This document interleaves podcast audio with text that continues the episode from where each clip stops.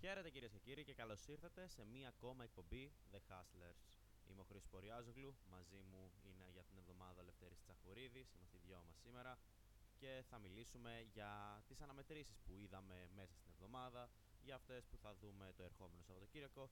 Γενικώς θα κάνουμε μία αναφορά στο κύπελο Ελλάδας, τις αναμετρήσεις που θα δούμε μέσα στο Σαββατοκύριακο για το ελληνικό πρωτάθλημα και θα μιλήσουμε φυσικά και για Ευρωλίγκα. Αρχικά να σε, να σε χαιρετήσω, Λευτέρη. Γεια σου. Καλησπέρα και από εμένα. Ας ξεκινήσουμε με, φυσικά με το κύπελο Ελλάδας. Είχαμε ντέρμπι αιωνίων μεταξύ άλλων ε, με, ε, μέσα στην εβδομάδα την Τετάρτη 17 Ιανουαρίου. Ο Ολυμπιακός και Παναθηναϊκός συναντήθηκαν στο άδειο Γεώργιος Καραϊσκάκης. Ε, την προηγούμενη εβδομάδα οι δύο ομάδες έμειναν ήρθαν ισόπαλες 1-1 μέσα στη Λεωφόρο και σε αυτή την αναμέτρηση το σκορ έληξε 0-0, πήγε στην παράταση, πήγε στα πέναλτι και το Τριφύλι κατάφερε να πάρει την πρόκριση ε, με 7-8, όχι συγγνώμη, ε, 6-7 στα πέναλτι και να περάσει στους 8 του Κυπέλου Ελλάδας. Λευτέρη, μια πρώτη, ε, μια, ένας πρώτος σχολιασμός για το μεγάλο παιχνίδι που είδαμε. Γνωρίζουμε όλη την μεγάλη κρίση που περνάει ο Ολυμπιακός αυτήν την περίοδο.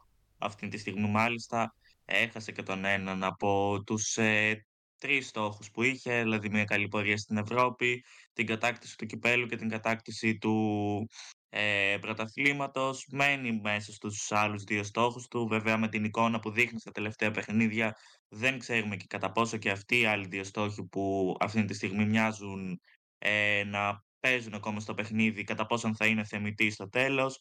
Ο, ο Παναθηναϊκός του Φατίχ Τερίμ, η αλήθεια είναι ότι πήγαινε και εκείνος σε ένα must-win παιχνίδι, καθώς ο Τερίμ ε, δεν είχε καταφέρει, κέρδισε βέβαια αυτό το παιχνίδι στα penalty, αλλά δεν είχε καταφέρει να κερδίσει κανένα μεγάλο παιχνίδι, πέρα από τα δύο παιχνίδια που είχε δώσει ε, χώμενο στον πάγκο του Παναθηναϊκού. Εν συνεχεία ακολούθησαν τα, το ισόπαλο ντέρμπι την προηγούμενη εβδομάδα 1-1 με τον Ολυμπιακό και το 2-2 με την ΑΕΚ και ουσιαστικά ήταν ένα must-win παιχνίδι για τον ίδιο, ώστε σιγά σιγά ο κόσμος να αρχίσει να πιστεύει σε αυτόν και το πλάνο του. Ο Ολυμπιακός εμφανίστηκε κατώτερος των περιστάσεων, σίγουρα σε ένα άδειο Γιώργος Καρεσκάκη, όπως άδειο ήταν και την περισμένη εβδομάδα ηλιοφόρο. Παρ' όλα αυτά, ε, δεν έδειξε κάτι ιδιαίτερο μέσα στο γήπεδο. Η αλήθεια είναι ότι ο Παναθηναϊκός ήταν αυτός που θα μπορούσε να είχε πάρει το παιχνίδι και μάλιστα από την κανονική διάρκεια, ε, χάρη στις ευκαιρίες που δημιούργησαν ε, ο Βέρμπιτς ε, και ο Σπόραρ. Παρ' όλα αυτά, ε, ο Πασχαλάκης, όπου είναι ο μόνος παίκτης στα τελευταία παιχνίδια του Ολυμπιακού που μπορούμε να πούμε ότι κάπως διασώζεται. Ε, κατάφερε με εισάριθμες επεμβάσεις στις δύο καλές ευκαιρίες που δημιούργησε ο Παναθηναϊκός ε, να ε, βρει απάντηση και να φτάσει στην απόκριση. Ε, το παιχνίδι οδηγήθηκε στην παράταση και αν και ο Παναθηναϊκός πολλοί πίστεψαν ότι ε, ίσως είχε προβλήματα καθώς ε, θα έλειπε ο Ιωαννίδης, ο βασικός του επιθετικός που όλοι έχουμε δει την επιδραστικότητα που μπορεί να έχει ο ίδιος ε, στο παιχνίδι. Ήρθε ο τραυματισμός του Σπόρερ στην ε, διάρκεια της ε, παράτασης. επιστράτευσε ο Τερίμ τον Ακαϊντίν και Παρ' όλα αυτά, ο Ολυμπιακός ε, ούτε τότε με τα νέα προβλήματα που δημιουργήθηκαν στον Παναθηναϊκό και ένα μικρό τραυματισμό που είχε ο Λοντίγκιν δεν στάθηκε ικανός να δημιουργήσει κάτι αξιόλογο πέρα από μια κακή κεφαλιά του Γιώβετιτς ε, στο δεύτερο ημίχρονο, αν δεν κάνω λάθος, της ε, παράτασης. Το παιχνίδι οδηγήθηκε στα πέναλτι με αποτέλεσμα ο Ολυμπιακός να γνωρίσει την ήττα ίσως για μένα όταν βλέπεις ότι ένα παιχνίδι οδεύει στην ε, διαδικασία των ε, penalty πρέπει να αρχίσεις να σκέφτεσαι και ποιους παίκτες θα μπορέσει να χρησιμοποιήσεις. Ε, ίσως για μένα ο Φορτούνης θα μπορούσε να είχε παραμείνει μέσα στο γήπεδο ε, Παρ' όλα αυτά, αποχώρησε στη θέση του πέρασε ο Βρουσάη και με τις δύο ο Ολυμπιακός είχε μάλιστα την ευκαιρία να πάρει το παιχνίδι. Ο Καρβάλιο στόχισε και εν συνεχεία ε, μετά ε, και την άστοχη εκτέλεση του Καμαρά. Ο Ολυμπιακός ε, γνώρισε την ήττα στα πέναλτι και θα μπει και σε κάποιες περιπέτειες όπως όλοι θα γνωρίζουμε καθώς ε, αυτή τη στιγμή Ο Ολυμπιακός βρίσκεται στην τέταρτη θέση του πρωταθλήματος και κάτι που για τον Άρη που θα μιλήσουμε αργότερα ε, είναι κάτι που θα δημιουργήσει προβλήματα καθώς ο Άρης ε, έχει ένα εύκολο θα λέγαμε δρόμο μέχρι τον τελικό και αυξημένες πιθανότητες ε, να φτάσει και στην κατάκτηση του τραπέου ακόμα θα μπορούσαμε να πούμε οπότε μια πιθανή κατάκτηση του κυπέλου από τον ε, Άρη θα θέσει σε προβλήματα τον Ολυμπιακό εφόσον τερματίσει τέταρτος καθώς αυτό θα σημαίνει ε, όχι Ευρώπη του χρόνου για τους Ερυθρόλευκους. Εντάξει, ε, είναι ένα μακρύ προ, ένας μακρυπρόθεσμος προβληματι... μακρόχρονος συγγνώμη, προβληματισμός αυτός για τον Ολυμπιακό.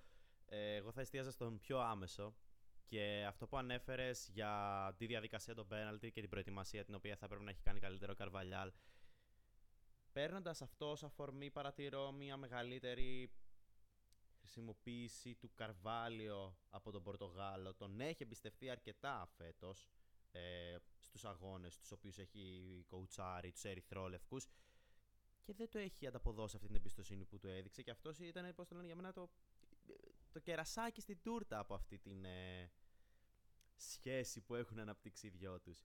Γενικότερα, ο, Ολυμπιακό, ο Παναθηναϊκός έφτασε στο, στο Καρεσκάκι έχοντας αρκετές απώλειες. Δηλαδή, είχε μόνο τον Σπόραρ για την επίθεσή του και όταν αυτός τραυματίστηκε, ε, εστίασε στον Ακαϊντίν για όπως μπορεί να θεωρηθεί το σύστημα το οποίο είχε ο Παναθηναϊκός στην παράταση. Ε, γενικότερα έντονος προβληματισμός για τους ερυθρόλευκους. Ο, απ' την άλλη ο Παναθηναϊκός θα πρέπει να μείνει απόλυτα ικανοποιημένος δεδομένης, ε, δεδομένων των απουσιών που είχε για, με την πρόκριση και νομίζω ότι υπάρχει μια ακόμα πιο έντονη αυτή τη στιγμή η ανάγκη για τον Ολυμπιακό να ενισχυθεί και σε κέντρο και σε άμυνα. Και πιθανότητα θα το δούμε μέσα στις επόμενες μέρες, καθώς ήδη υπάρχουν κάποια ονόματα τα οποία ε, πρόκειται να υπογράψουν στους ερυθρόλευκους. Τώρα, νομίζω ότι δεν θα μπορούσαμε να συνεχίσουμε στην, ε, στην αναμέτρηση, την άλλη αναμέτρηση που ξεχώρισε από το κύπελο Ελλάδας μέσα στην εβδομάδα ήταν το Άρης ΑΕΚ που είχε μια αντίστοιχη μοίρα με το Ολυμπιακός Παναθηναϊκός. Η αναμέτρηση έληξε 1-1, δηλαδή το ίδιο σκορ, το οποίο, όχι συγγνώμη, ε, με, και μετά το 0-0 που είδαμε στην Αθήνα ε, πήγε και αυτή στην παράτηση και έπειτα στα πέναλτι. Για την ΑΕΚ το σκορ άνοιξε ο Γκατσίνοβιτς στο πρώτο λεπτό των καθυστερήσεων του πρώτου ημιχρόνου και ισοφάρισε ο Μωρόν για τον Άρη και στην διαδικασία των πέναλτι ε, Βίντα και Πόνσε αστόχησαν από την άσπρη βούλα. Ε, ή ακόμα καλύτερα ο Κουέστα έσωσε τα πέναλτι και ο Άρης κατάφερε να προκριθεί και όπως ανέφερες και εσύ νωρίτερα Λευτέρη έχει μία πιο εύκολη διαδρομή προς τον τελικό και παράλληλα στο ευρωπαϊκό εισιτήριο έναν σχολιασμό για την αναμέτρηση του Άρη και, ε, με την Nike και τι ίσως σημαίνει για την ομάδα του Αλμέιδα ο αποκλεισμός από τη διοργάνωση που κατέκτησαν πέρσι;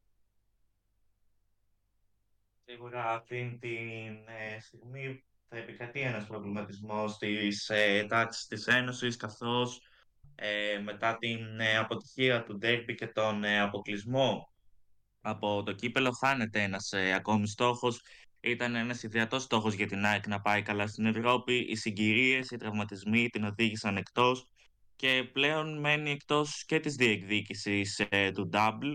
Καθώς μετά τον αποκλεισμό από τον ε, Άρη ε, χαιρέτησε και εκείνη νωρίς τις υποχρεώσεις στο κύπελο. Πλέον σίγουρα αυτό σημαίνει μια μεγαλύτερη επικέντρωση στο πρωτάθλημα. Δεν θα έχει ευρωπαϊκές υποχρεώσεις, δεν θα έχει αναμετρήσεις για το κύπελο. Ίσως οι παίκτες της ΑΕΚ να είναι πιο ξεκούραστοι στα παιχνίδια του Σαββάτου και να ή της Κυριακής αναλόγως, οπότε θα μπαίνουν πιο δυναμικά και σίγουρα με μεγαλύτερη όρεξη στα παιχνίδια, καθώς αυτή τη στιγμή ε, ο μόνος στόχος για την ΑΕΚ είναι το πρωτάθλημα και θεωρώ ότι σε καμία περίπτωση δεν θα άρεσε στους οπαδούς της ομάδας η χρονιά η οποία σηματοδοτείται 100 χρόνια από την ίδρυσή της να σημαδευτεί ε, από την μη κατάκτηση κάποιου τραπέου από την ε, ομάδα. Από την άλλη πλευρά, ο Άρης ε, επί εποχής Σάκη Μάτζη έχουμε πει πολλές φορές ότι έχει αλλάξει ε, η πορεία του στο πρωτάθλημα. Στα τελευταία ε, παιχνίδια είχαμε αρχίσει να βλέπουμε μια σαφή βελτίωση καθώς μετά από αυτό το στραπάτσο που έπαθε από τον ε, Αστέρα Τρίπολης ε, βλέπουμε διαρκώς πιστικές εμφανίσεις από την ομάδα της Θεσσαλονίκης. Είχε εκείνη τη νίκη στο ντέρμπι με τον ε, ΠΑΟΚ για το πρωτάθλημα.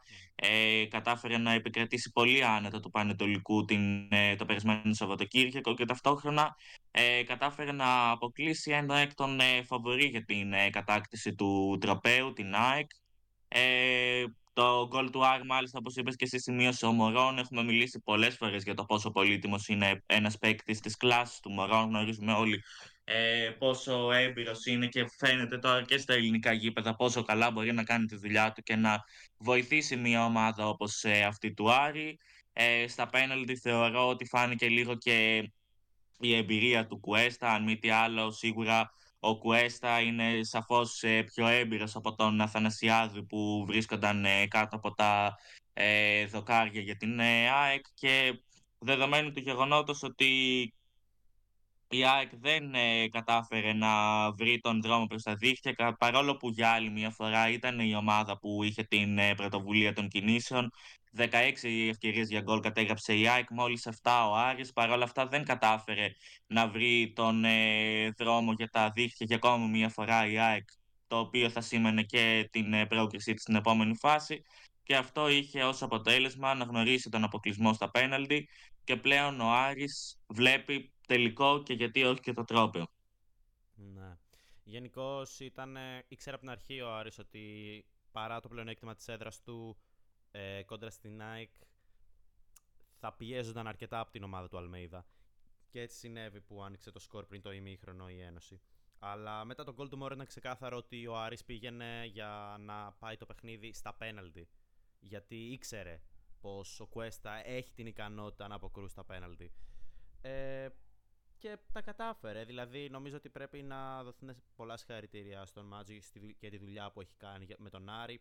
Μέσα στο 2024 η ομάδα έχει διαφοροποιηθεί από αυτό που είχαμε ως εικόνα για τον Άρη στην αρχή της, στην αρχή της σεζόν ε, και σίγουρα θα το χρειαστεί και αυτή την καλύτερη βελτιωμένη εικόνα να τη διατηρήσει και για, τον, ε, για το μάτς του Σαββατοκύριακου στο οποίο θα αναφερθούμε αργότερα.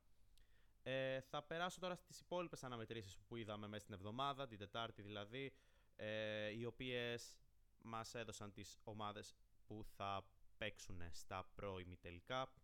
Ε, είχαμε φυσικά το Καλυθέα Πανετολικός 2-2, πολύ ενδιαφέρον παιχνίδι.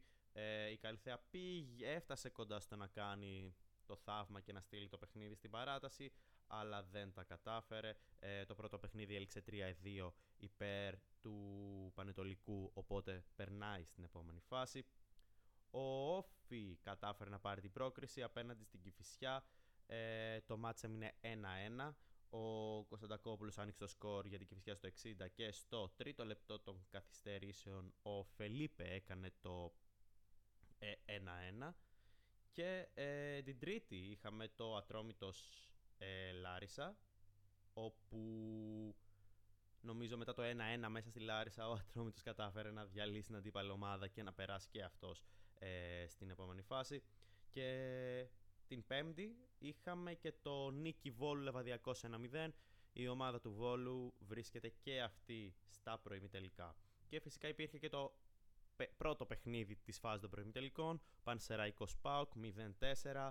Ε, ο ΠΑΟΚ έχει την... Ε, έδειξε ότι κατάφερε να ανακάμψει από την ήττα από τον Άρη ε, και να συνεχίσει τα θετικά αποτελέσματα. Πλέον έχει τρεις ερηνίκες, ε, 0-2 επί του Βόλ, 4-0 επί του Πας Γιάννη, τώρα 0-4 επί του Πανσεραϊκού. Ε, γκολ από Νάσμπεργκ, ε, ναι, Φουάν Σάστρεκ, ε, Αντώνιο και Ζίβκοβιτς. Και να αναφέρω και μία τα ζευγάρια των προημιτελικών γενικώς. Ε, πέρα του Πανσεραϊκός ΠΑΟΚ υπάρχει το Όφι Πανετολικός, το Άρης Νικηβόλου και Παναθηναϊκός Ατρόμητος, τα οποία θα παιχτούν 23, Ιανουα... 23 και 24 Ιανουαρίου η... το τα πρώτα παιχνίδια και οι δεύτεροι αγώνες θα διεξαχθούν 30 ε, και 31 Ιανουαρίου για να περάσουμε στα ημιτελικά. Εκεί πέρα ο, Πανσερα... ο νικητής του Πανσεραϊκός Πάουκ θα αντιμετωπίζει τον νικητή του Παναθηναϊκός Ατρόμητος και ο νικητής του Όφη Πανετολικός θα αντιμετωπίσει τον νικητή του Άρης Νίκη Βόλου. Ε, νομίζω ότι κάπου εδώ μπορούμε να κλείσουμε τη συζήτηση για το κύπελο Ελλάδας. Γενικώς θεωρώ ότι θα έχουμε μια ενδιαφέρουσα πορεία μέχρι το τελικό και θα μ' άρεσε να δούμε μια ομάδα η οποία δεν το έχει κατακτήσει τα τελευταία χρόνια να σηκώνει το κύπελο και να προκαλεί μια ταραχή στις κορυφαίες ελληνικές ομάδες οι οποίες παλεύουν για την Ευρώπη. Αλλά θα πάμε στο... τώρα περάσουμε στους αγώνες του Σαββατοκύριακου όπου έχουμε, νομίζω ότι ξεχωρίζει η αναμέτρηση Άρης Ολυμπιακός την Κυριακή 21 Ιανουαρίου στο κλειάν της Βικελίδης και ώρα 8.30 ε, η Κιτρινόμαυροι θα πρέπει να συνεχίσουν αυτό το θετικό σερί που έχουν ιδίως ε, τα τρία στα τέσσερα τελευταία παιχνίδια που παίξαν ήταν derby και να πιέσουν λίγο παραπάνω για να διασφαλίσουν ουσιαστικά τη θέση τους στα play-off. Ε, Λευτέρη, μία άποψη για τον αγώνα Άρης Ολυμπιακός; Σίγουρα είναι ένα παιχνίδι που θα θέλαμε να δούμε πολλά και από τις δύο ομάδες. Αρχικά πρέπει να δούμε από τον ε, Ολυμπιακό ποια θα είναι η αντίδρασή του ε, μετά από τον αποκλεισμό του από το κύπελο Ελλάδας, αλλά ταυτόχρονα είναι και ένα παιχνίδι must win για τους ερυθρόλευκους, καθώς μια ενδεχόμενη ήττα ε, θα φέρει τον ε, εμφανώς φορμαρισμένο Άρη πολύ πιο κοντά στην ε, τέταρτη θέση, οπότε μετά ο, το παιχνίδι για τον Ολυμπιακό και η μάχη για την Ευρώπη θα γίνει ακόμα πιο δύσκολη. Αυτή τη στιγμή η διαφορά των ε, βαθμών ανάμεσα στις δύο ομάδες είναι μόλις τους πέντε βαθμούς, οπότε μια ενδεχόμενη νίκη του Άρη θα μειώσει σίγουρα εμφανώς ε, περισσότερο την ε, απόσταση. Ε, ο Ολυμπιακός θα παραταχθεί σίγουρα με απουσίες απέναντι στον Άρη. Γνωρίζουμε ήδη ότι θα λείπουν ο Μπιανκόν και ο Φραν Ναβάρο, κάτι που σημαίνει ότι οι λύσεις ε, του Καρβαλιάλ για την επίθεση είναι πολύ περιορισμένες, καθώς δεδομένου και του τραυματισμού που αποκόμισε στο παιχνίδι ε, του Σαββατοκύριακου κόντρα στην ε, Κηφισιά ο Ελαραμπή μένει μόνο ο Γιώβετιτς για την ε, κορυφή της ε, επίθεσης. Ε, σίγουρα ένα πρόβλημα για τον ε, Ολυμπιακό που ε, βλέπουμε στα τελευταία παιχνίδια να δυσκολεύεται κυρίως στα ντέρμπι να σκοράρει. Ε, από την άλλη πλευρά ο Άρης είναι εμφανώς φορμαρισμένος, έχει την ψυχολογία με το μέρος του, έχει καταφέρει να κερδίσει τον ε, ΠΑΟΚ για το πρωτάθλημα, έχει καταφέρει να πάρει μια μεγάλη πρόκριση απέναντι στην ε, White και σίγουρα πηγαίνει με την ψυχολογία στο Zenith σε ένα παιχνίδι το οποίο μπορεί να είναι και κλεισμένο των θυρών, παρόλα αυτά είναι μέσα στην έδρα του και είναι ένα παιχνίδι το οποίο γνωρίζουν καλά μέσα στον Άρη ότι πρέπει να το κερδίσουν προκειμένου να μπουν ακόμα πιο δυναμικά στο κυνήγι της ε, πρόκρισης στην Ευρώπη. Ναι, ε, γενικώς η έδρα του Άρη έχει εξελιχθεί να είναι ένα δύσκολο μέρος να φύγεις νικητής, ε, ειδικά άμα είσαι μια ομάδα του, που κυνηγάει το πρωτάθλημα, ε, γιατί και ο ΠΑΟΚ και ο Παναθηναϊκός έχουν ιτηθεί από τον Άρη. Η ΑΕΚ αγωνίζεται μαζί, ε, θα τον αντιμετωπίσει αργότερα μέσα στη σεζόν ε, τον Άρη μέσα στη Θεσσαλονίκη. Ε, πάντως για τον Ολυμπιακό νομίζω ότι πρέπει να πάρει την νίκη γιατί πέρα του γεγονότος ότι ε, δεν έχει καταφέρει να κερδίσει κάποιο ντέρμπι ακόμα ο Καρβαλιάλ στον πάγκο του ε, δεν έχει κερδίσει καμία, πέραν του Άρη δεν έχει κερδίσει καμία άλλη ομάδα ε, σε ντέρμπι ούτε τον Πάουκ, τον Παναθηναϊκό, ούτε την ΑΕΚ έχει καταφέρει να πάρει νίκη ο Ολυμπιακός φέτος. Με αποτέλεσμα αυτό να θέτει αμφιβολίες στο αν έχει την ικανότητα να κυνηγήσει το πρωτάθλημα. Ω προς τις απουσίες, ε, εντάξει, υπάρχει επιστροφή του Ρέτσου που δεν ξέρουμε ακόμα αν θα είναι θετική ή όχι, ως, ε, να, ως, έτσι ώστε να παίξει τη θέση του Μπιανκόν. Παρ' όλα αυτά, είναι ξεκάθαρο ότι και τώρα και στο παιχνίδι με τον Παναθηναϊκό σε μερικές εβδομάδες όπου είναι ο Ολυμπιακός με το ρόστερ που έχει αυτή τη στιγμή δεν έχει δεν θα είναι τόσο εύκολη η διαδικασία της νίκης. Με τον Άρη ίσως καταφέρει να πετύχει κάτι. Δεν, ο Άρης βρίσκεται σε μια πάρα πολύ καλή, στιγμή, ε, πάρα πολύ καλή φόρμα αυτή τη στιγμή. Ε, αλλά σίγουρα ο Ολυμπιακός πάντα μπορεί να βρει έναν τρόπο να ξεχωρίσει. αλλά αυτή τη στιγμή το ρόστερ του δεν το βοηθάει και χρειάζονται ενισχύσεις, οι οποίες ακόμα δεν έχουν έρθει και ίσως να χρειάζεται μέσα, στην, ε, μέσα σε αυτό το επόμενο χρονικό διάστημα να ολοκληρωθούν κάποιες μεταγραφές, να ενισχυθεί το ρόστερ. Μπα και ο Καρβαλιάλ αποδείξει ότι έχει κάποιο πλάνο για την ομάδα και μπορέσει να την ε, οδηγήσει σε κάτι καλύτερο σε Ευρώπη και πρωτάθλημα.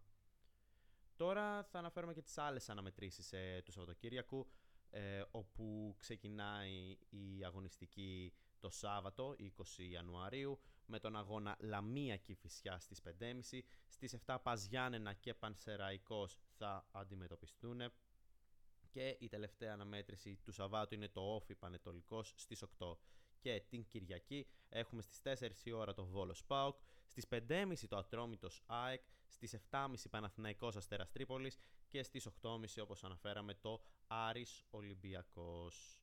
Ε, Λευτέρη, κάποιος αγώνες από, αυτού, από τους υπόλοιπους πέραν του Άρης Ολυμπιακός που να ξεχωρίζει και να θεωρείς ότι θα, είναι, θα ήταν ωραίο να το δούμε; Ένα παιχνίδι που θεωρώ ότι είναι ιδιαίτερα σημαντικό είναι αυτό της, ε, του Ατρόμητου απέναντι στην ΑΕΚ, ιδιαίτερα σημαντικό και για τις δύο ομάδες, καθώς αν ο Ατρόμητος καταφέρει να μην ε, ιτηθεί θα είναι και ένα σημαντικό προσωπικό ρεκόρ για τον ε, προπονητή του Σάσα Ήλιτς, όπου έχει καταφέρει αυτή τη στιγμή να είναι 10 συνεχόμενα παιχνίδια αίτητος, έχει ισοπαρίσει το ρεκόρ του Νταμίρ Κάναντι και αυτή τη στιγμή έχει την ε, δυνατότητα στο παιχνίδι απέναντι στην ε, ΑΕΚ να καταφέρει να ε, γίνει ο προπονητής του ατρωμίτου με το μεγαλύτερο σερί αίτητων ε, παιχνιδιών.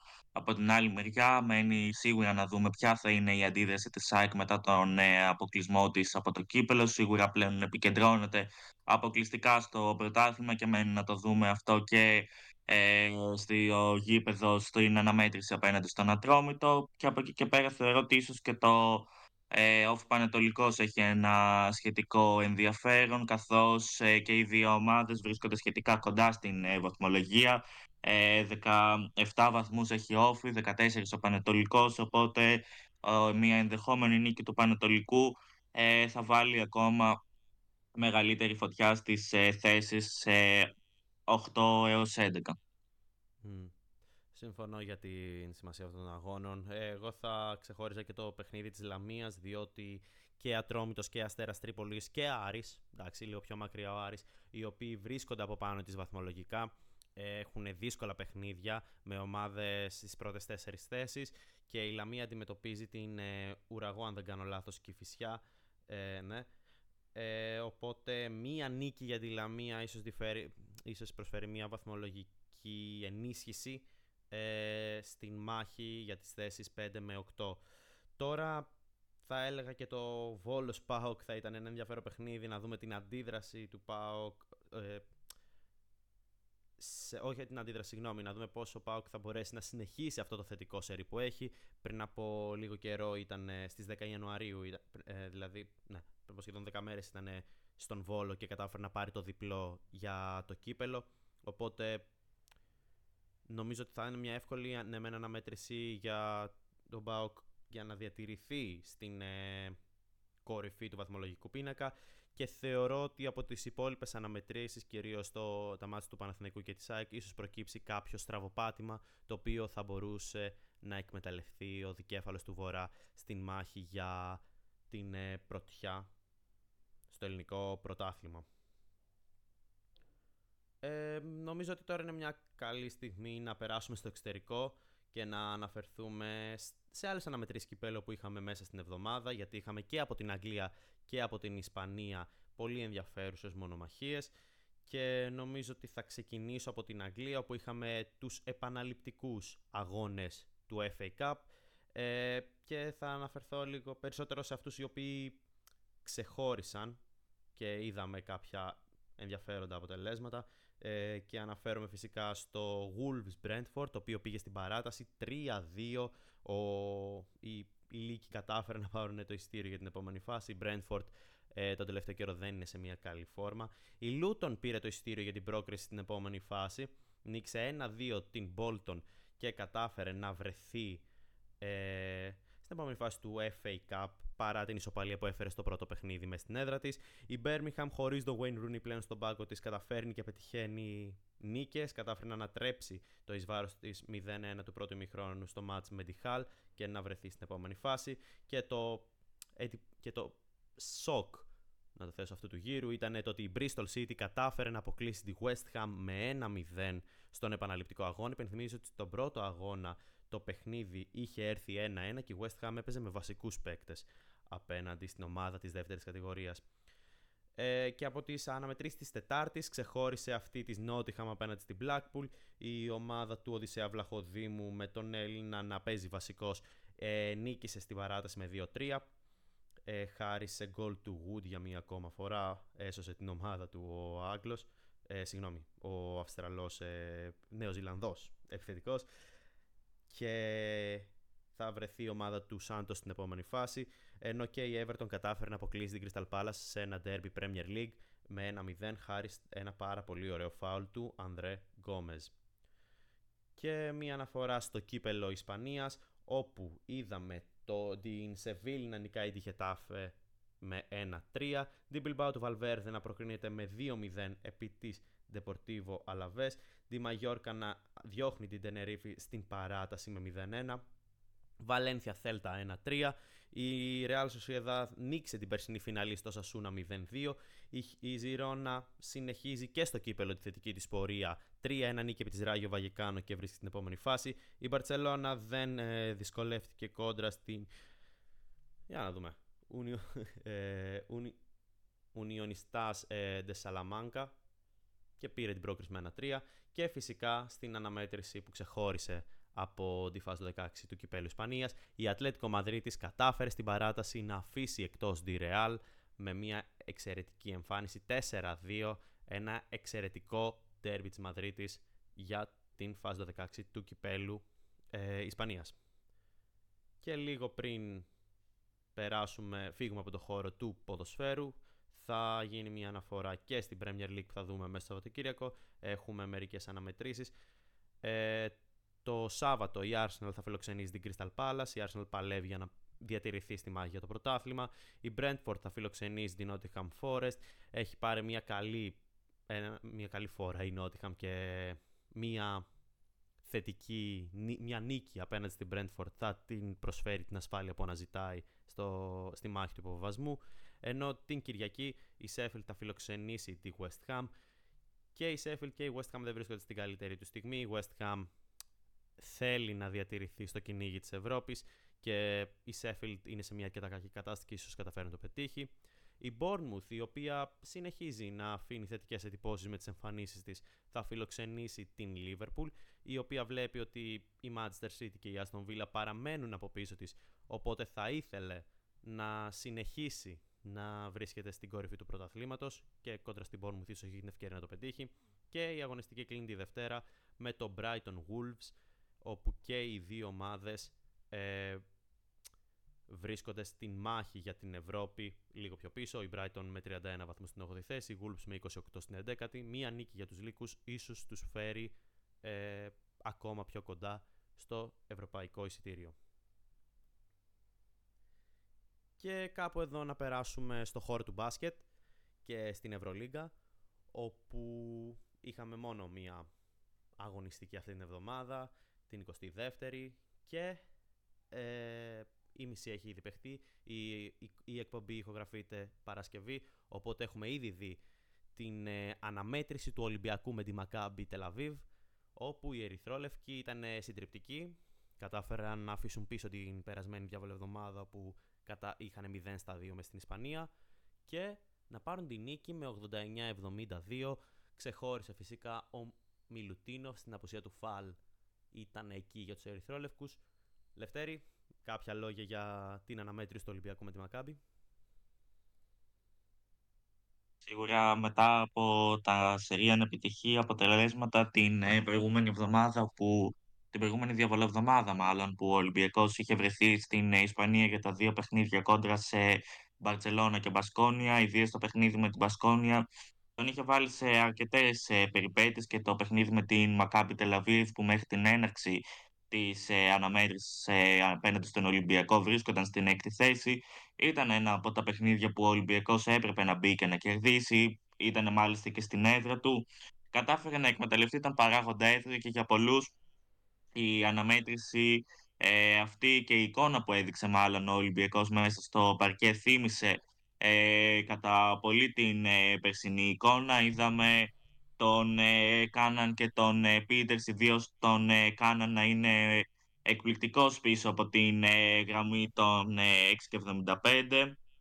Είδαμε μια τρομερή εμφάνιση από τον ε, Νίκολα Μιλουτίνοφ που με τους 20 πόντους και τα 20 rebound κατάφερε να πιάσει έναν στόχο που είχε θέσει ο ίδιος από το 2021 ε, και ο οποίος ήταν να ισοφαρίσει τον ε, Αντώνη Φώτσι καθώς ήταν ο μόνος που είχε καταφέρει ε, κάτι αντίστοιχο, δηλαδή να πετύχει 20 πόντους και 20 rebound, ένα σχετικό ρεκόρ που είχε επιτευχθεί πριν 17 ολόκληρα χρόνια. Ε, από εκεί και πέρα πολύ καλή εμφάνιση για τον Ολυμπιακό είχε και ο Πίτερς με τους 17 πόντους όπου πέτυχε. Μια νίκη που σίγουρα δίνει ψυχολογία στην ομάδα, κάτι που φαίνεται και από τις κινήσεις των παικτών ειδικά στα τελευταία δευτερόλεπτα. Είδαμε μάλιστα σε μια επική στιγμή τον ε, Γιαννούλη Λαρετζάκη να λέει στον ε, Γιώργο Ρομπερτζόκα «Πες μου επιτέλους ένα μπράβο, συνεχώς μου φωνάζεις» ε, κάτι που δείχνει λίγο την αποσυμπίεση που υπήρξε στους Ερυθρόλευκους μετά από αυτήν την ε, νίκη. Και σίγουρα πλέον ε, ο Ολυμπιακός πηγαίνει με την καλύτερη ψυχολογία σε δύο πολύ δύσκολα παιχνίδια, τόσο το παιχνίδι απέναντι στον ε, Παναθηναϊκό την ε, Δευτέρα και την Basket League, όσο και το παιχνίδι όπου θα δώσει μεσοβδόματα για την Ευρωλίγκα κόντρα στην Real Madrid της στην έδρα της Real θα είναι δύο πολύ δύσκολα παιχνίδια που ο Ολυμπιακός θα πρέπει να διεκδικήσει ε, την νίκη έστω σε ένα από αυτά για να μείνει κοντά στους στόχους του τόσο όσον αφορά την, ε, το κυνήγι του Παναθηναϊκού στο πρωτάθλημα και όσον αφορά το κυνήγι της ε, πρόκρισής του ε, στο, στην οχτάδα του, της EuroLeague. Ναι, νομίζω ότι ε, ήρθε σε μια πολύ καλή στιγμή η νίκη του Ολυμπιακού κόντρα στη Μακάμπη. Ε, ο Μιλουτίνοφ υπήρχαν έντονες συζητήσεις και εμείς το έχουμε αναφέρει εδώ πέρα στην εκπομπή επανειλημμένα ότι δεν θυμίζει τον παλιό του εαυτό. Αυτή, αυτή η εμφάνιση που έκανε απέναντι στη Μακάμπη ξεπέρασε τον παλιό του εαυτό για μένα. Ε, ήταν εξαιρετικός και σίγουρα θα θέλει να διατηρήσει αυτή τη φόρμα του. Ε, σε γενικότερες γραμμές νομίζω ότι από το, την πλειοψηφία των παικτών του Ολυμπιακού είδαμε μια ικανοποιητική εμφάνιση. Δηλαδή, ε, Λαρετζάκης, ε, Πίτερς και Κάναν ήταν πάρα πολύ σημαντικοί. Ε, τώρα, εντάξει, ήταν μια, ένα must-win παιχνίδι για τον Ολυμπιακό σίγουρα και αυτή τη στιγμή θέλει να δει και τις δύο ομάδες οι οποίες είναι πολύ κοντά του μεταξύ άλλων ε, βαθμολογικά Μονακό και Παρτίζαν να μην παίρνουν τις νίκες ε, γιατί αυτές παίζουν σήμερα Παρασκευή 19 Ιανουαρίου. Οπότε ε, νομίζω ότι ο Ολυμπιακός όπως είπες πολύ σωστά Λευτέρη πάει με την καλύτερη δυνατή ψυχολογία για την αμέτρηση με τον Παναθηναϊκό. Τώρα το παιχνίδι με τη Real Madrid στην άλλη υπόθεση. Ξέρουμε την ε, ιστορία του Ολυμπιακού και τη, μέσα στην Ισπανία φέτος ε, δεν υπάρχουν υψηλές προσδοκίες από τη δικιά μου μεριά, αλλά σίγουρα θα ήθελα να δω και πώς θα παίξει ο Ολυμπιακός κοντά στον Παναθηναϊκό ε, για το πρωτάθλημα και πώς θα παίξει η Real απέναντι στη Μονακό ε, σήμερα. Τώρα, η άλλη ελληνική ομάδα η οποία βρίσκεται στην Ευρωλίγα, ο Παναθηναϊκός, θα φιλοξενήσει την Παρτίζαν ε, μέσα στο ΆΚΑ και θα θέλει σίγουρα να πάει με την καλύτερη δυνατή ψυχολογία στον τέρμι με τον Ολυμπιακό ενώ παράλληλα θα θέλει να, πώς το δέσω, να ισοφαρίσει την ε, Μπαρτσελώνα στη δεύτερη θέση και να πιάσει και τη Virtus μαζί του ε, καθώς οι Καταλανοί τήθηκαν οπότε είναι μια πάρα πάρα πολύ καλή ευκαιρία για τον Παναθηναϊκό να ξεχωρίσει στην αναμέτρηση κόντρα στην Παρτίζαν σήμερα. Λευτέρη, δύο λόγια για το πώς θα πρέπει να προσεγγίσει το παιχνίδι η ομάδα του Αταμάν, έτσι ώστε να έχει το μέγιστο δυνατό κέρδος από τις επόμενες αναμετρήσεις της. Σίγουρα, όπως ε, είπες ε, και εσύ, είναι ένα παιχνίδι το οποίο θα πρέπει να ε, κερδίσει ο Παναθηναϊκός καθώς ε, και εκείνος ε, έχει τον τέρμι με τον Ολυμπιακό όπως ε, προαναφέραμε. Ε, η Παρτίζαν είναι μια πολύ, μερτής, πολύ μετρήσιμη αντίπαλος. Ε, γνωρίζουμε όλοι ότι ε, μπορεί να κάνει την ε, ζημιά ε, απέναντι στους ε, αντιπάλους της. Το έχουμε διαπιστώσει πολύ καλά και φέτος αλλά και την ε, περσινή σεζόν. Βρίσκεται μόλις μία νίκη μακριά από τον Ολυμπιακό και σίγουρα ε, είναι ένα παιχνίδι που θα ήθελε και ο Ολυμπιακός να δει τον ε, όνιο αντίπαλό του να καταφέρνει να παίρνει τη νίκη ε, προκειμένου να ξεφύγει τουλάχιστον ε, από την ε, Παρτιζάν κατά μία νίκη. Από την άλλη πλευρά ο Παναθηναϊκός, όπως είπες και εσύ, παίζει μέσα στην έδρα του. Γνωρίζουμε όλη την ε, μεγάλη δυναμική ε, που έχει η ομάδα όταν ε, παίζει μέσα στο ΟΑΚΑ. Θυμόμαστε όλοι πολύ καλά το παιχνίδι της προηγούμενης εβδομάδας απέναντι στην Μονακό που ο Παναθηναϊκός κατέγραψε μια εκπληκτική εμφάνιση χάρη και την βοήθεια των οπαδών του. Πιστεύω ότι εύκολα ή δύσκολα θα καταφέρει και σήμερα να πάρει αυτό το θετικό αποτέλεσμα και να συνεχίσει την ήδη καλή του πορεία στην, στην, την ήδη καλή του πορεία στην Ευρωλίγκα. Ναι. Ε, στα αθλητικά νέα αυτής της αναμέτρησης, από ό,τι έχω διαβάσει, υπάρχει ένα μικρό πρόβλημα με τον ε, Κώστα Αττοκούμπο ε, για την αναμέτρηση με την Παρτίζαν. Είναι αμφίβολος, αλλά θα μάθουμε περισσότερα στον αγώνα απόψε. Ο Παναθηναϊκός θα φιλοξενήσει την Παρτίζαν στις 9 και 4 στο ΆΚΑ στις 19 Ιανουαρίου. Τώρα θα, κάνω, ε, θα αναφέρω τα αποτελέσματα που παίχτηκαν στις 18 Ιανουαρίου και τις αναμετρήσεις οι οποίες θα είναι για τις 19 Ιανουαρίου. Ε, για την 22η αγωνιστική της Ευρωλίγκας η Ανατολού Εφές πήρε μια πάρα πολύ μεγάλη νίκη απέναντι στην Παρτσελώνα 98-74 ε, στο παιχνίδι Ερυθρός Αστέρας Μπασκόνια 90-91 τεράστια νίκη για την Ισπανική ομάδα μέσα στο Βελιγράδι. Άλμπα Βερολίνου Μπάγερ Μονάχου σε έναν γερμανικό εμφύλιο 65-82 νίκη για την ομάδα του Λάσο. Ολυμπιακός Μακάμπι, όπως είπαμε, 89-72 νίκη για τους Πυραιώτες. Η Virtus Bologna νίκησε για 10 πόντους 73-63 την Βιλερμπάν. Και ε, στις 19 Ιανουαρίου θα είναι οι αναμετρήσεις. Ε, Ζάλγκυρης ε, Φενέρ στις 8, στις 9 Μονακό Ρεάλ Μαδρίτης, στις 9 και 4 Παναθηναϊκός Παρτίζαν και στις 9 και μισή Βαλένθια Αρμάνι Μιλάνο.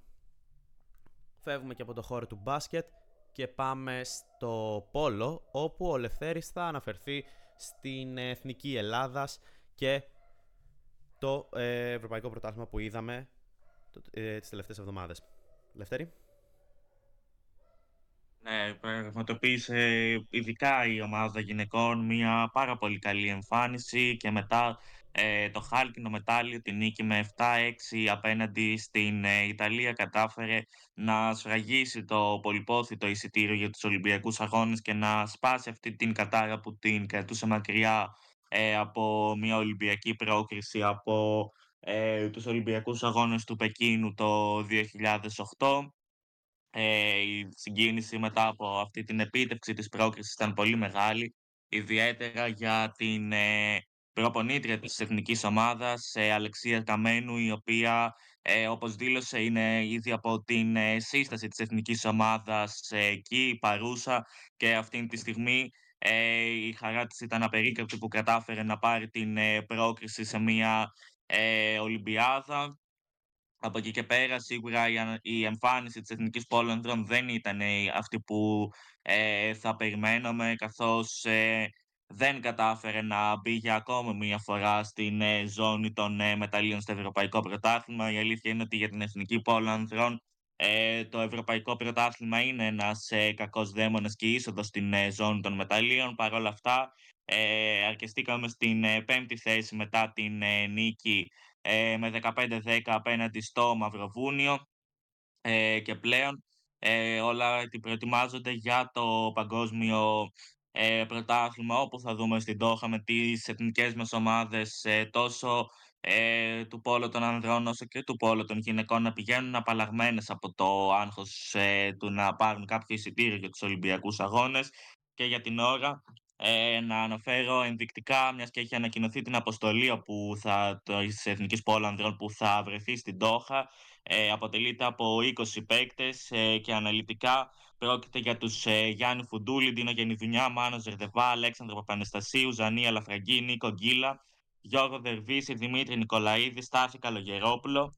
Πρώτη συμμετοχή σε παγκόσμιο πρωτάθλημα για τον Στάθη Καλογερόπουλο, Αριστίδη Χαλιβόπουλο, Παναγιώτη Τζορτζάτο, Κώστα Γιουβέτσι, Κώστα Λιμαράκη, Βαγγέλη Πούρα, Μανώλη Σολανάκη, Νίκο Παπα-Νικολάου, Άγγελο Βλαχόπουλο, Δημήτρης Κουμπάκη, Στέλιο Αργυρόπουλο και Κώστα Κάκαρη. Ε, αξίζει να αναφέρουμε ότι η εθνική ομάδα αρχίζει τις υποχρεώσεις της στο παγκόσμιο ε, πρωτάθλημα στις 5 ε, Φεβρουαρίου με αντίπαλο την Κίνα, ενώ θα ακολουθήσουν οι αναμετρήσεις με τη Βραζιλία στις 7 Φεβρουαρίου και την Γαλλία στις 9 Φεβρουαρίου. Υπέροχα. Σας ευχαριστούμε πάρα πολύ, Λευτέρη. Και νομίζω ότι κάπου εδώ είναι μια καλή στιγμή για να ολοκληρώσουμε την εκπομπή μας. Ε, την εκπομπή αυτή θα μπορέσετε να τη βρείτε στην ιστοσελίδα του athleticsquare.gr καθώς και στις σελίδες, ε, στις σελίδες του Athletic Square στο YouTube και το Spotify. Από εμένα και τον Λευτέρη Τσαχουρίδη να έχετε μια πολύ καλή συνέχεια. Γεια σας.